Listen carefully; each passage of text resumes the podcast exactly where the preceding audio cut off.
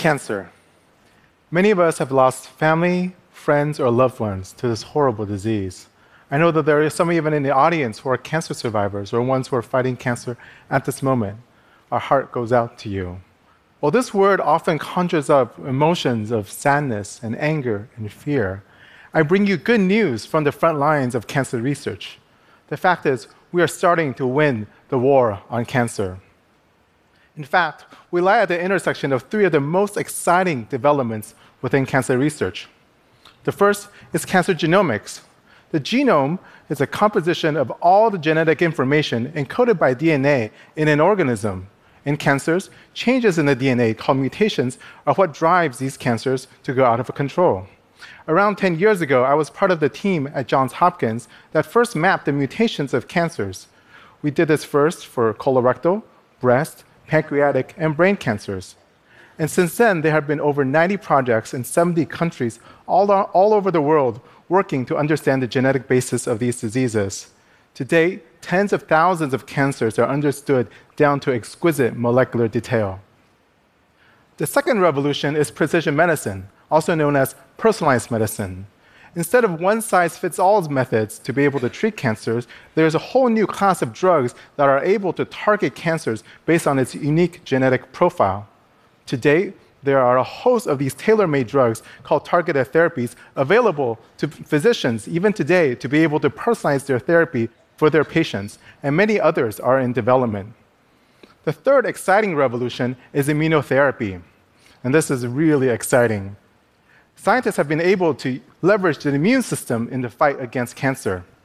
For example, there's been ways where we find the off switches of cancer, and new drugs have been able to turn the immune system back on to be able to fight cancer. In addition, there are ways where you can take away immune cells from the body, train them, engineer them, put them back into the body to fight cancer. Almost sounds like science fiction, doesn't it? While I was a researcher at the National Cancer Institute, I had the privilege of working with some of the pioneers of this field and watched the development firsthand.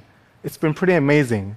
Today, over 600 clinical trials are open, actively recruiting patients to explore all aspects of immunotherapy. While these three exciting revolutions are ongoing, unfortunately, this is only the beginning, and there are still many, many challenges. Let me illustrate with a patient. Here's a patient with a skin cancer called melanoma. It's horrible. The cancer has gone everywhere. However, scientists were able to map the mutations of his cancer and be able to give a specific treatment that targets one of the mutations. And the result is almost miraculous. Almost tumor seems to melt away. Unfortunately, this is not the end of the story. A few months later, this picture is taken. The tumor has come back. The question is why? The answer is tumor heterogeneity. Let me explain. Even in a cancer as small as one centimeter in diameter, harbors over 100 million different cells.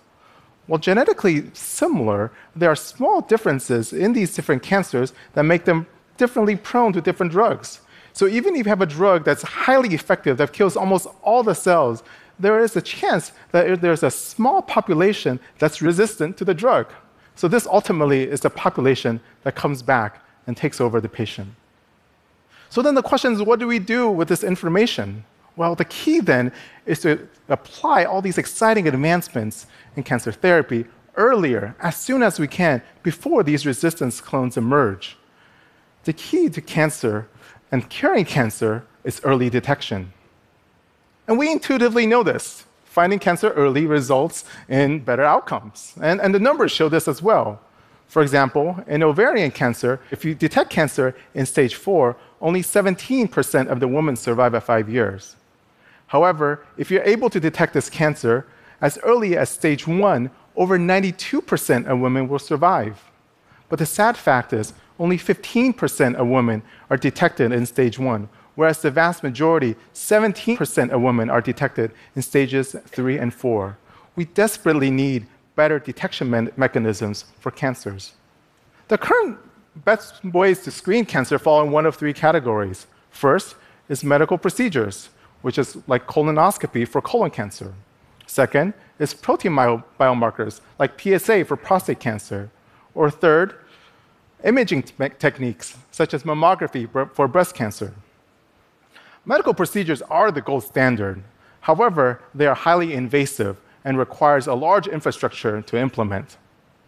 Protein markers, while effective in some populations, are not very specific in some circumstances, resulting in high numbers of false positives, which then results in unnecessary workups and unnecessary procedures.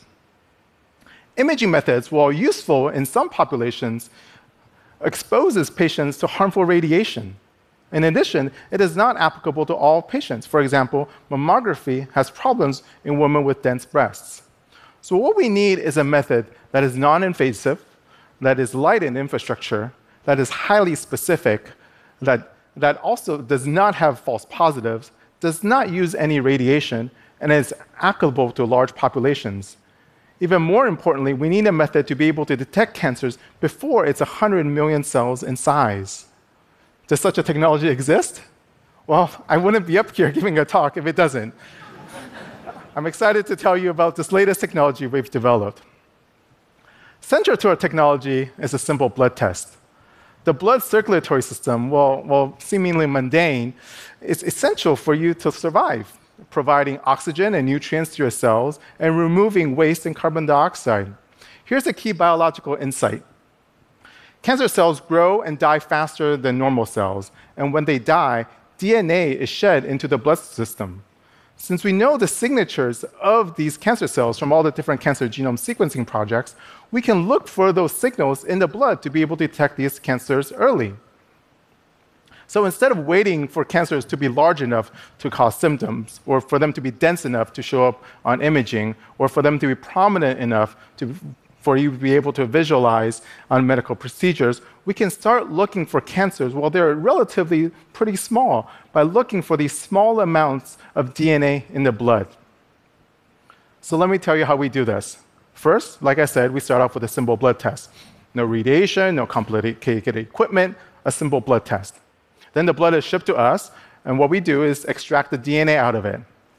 While your body is mostly healthy cells, most of the DNA that's detected will be from healthy cells. However, there will be a small amount, less than 1%, that comes from the cancer cells. Then we use molecular biology methods to be able to enrich this DNA for areas of the genome which are known to be associated with cancer, based on the information from the cancer genomics projects. Then we're able to then put this DNA into DNA sequencing machines and to be able to digitize the DNA into A's, C's, T's, and G's, and having this final readout. Ultimately, we have an information of more than 5 billion well, billions of letters that output from this, uh, from this run. We then apply statistical and computational methods to be able to find the small signal that's present indicative of the small amount of cancer DNA in the blood. So, does this actually work in patients? Well, because there's no way of really sort of predicting right now which patients will get cancer, we used the next best population cancers in remission, uh, specifically lung cancer, lung cancer. The sad fact is, even with the best drugs that we have today, most lung cancers come back. The key then is to see whether we can be able to detect these recurrence of cancers earlier than standard methods. We just finished a major trial with Professor Charles Swanton at the University, of College London examining this. Let me walk you through an example of one patient. Here's an example of one patient who undergoes surgery at time point zero and then undergoes chemotherapy. Then the patient is under remission, where the, he is monitored using clinical exams um, and imaging methods. Around day 450, unfortunately, the can- can- cancer comes back. The question is have, are we able to catch this earlier? During this whole time, we've been collecting blood serially to be able to measure the amount of ctDNA in the blood. So, at the initial time point, as, as expected, there's a high level of, of cancer DNA in the blood. However, this goes away to zero in subsequent time points and rem- remains negligible after subsequent points. However, around day 340, we see the rise of cancer DNA in the blood. And eventually, it goes up higher for days 400 and 450. Here's the key, if you've missed it. At day 340, we see the rise in the cancer DNA in the blood. That means we are catching this cancer over 100 days earlier than traditional methods. This is 100 days earlier where you can give therapies, 100 days earlier where you can do surgical interventions, or even 100 days less for the cancer to grow, or 100 days less for resistance to occur. For some patients, this 100 days means the matter of life and death. We're really excited about this information. So, because of this excitement, we've done additional studies now in, in other cancers, um, including breast cancer, lung cancer, and ovarian cancer. And I can't wait till, to see how much earlier we can find these cancers. Ultimately, I have a dream a dream of two vials of blood. That in the future, as part of all of our standard physical exams, we'll have two vials of blood drawn. And from these two vials of blood, we will be able to compare the DNA from all known signatures of cancer, and hopefully then detecting cancers months to even years earlier. Even with the therapies that we have currently, this could mean that millions of lives could be saved. And if you add on to that recent advancements in immunotherapy and targeted therapies, the end of cancer is in sight. The next time when you hear the word cancer, I want you to add to the emotions hope. Hold on. Cancer researchers all around the world are working feverishly to beat this disease, and tremendous progress is being made. This is the beginning of the end. We will win the war on cancer. And to me, this is amazing news. Thank you.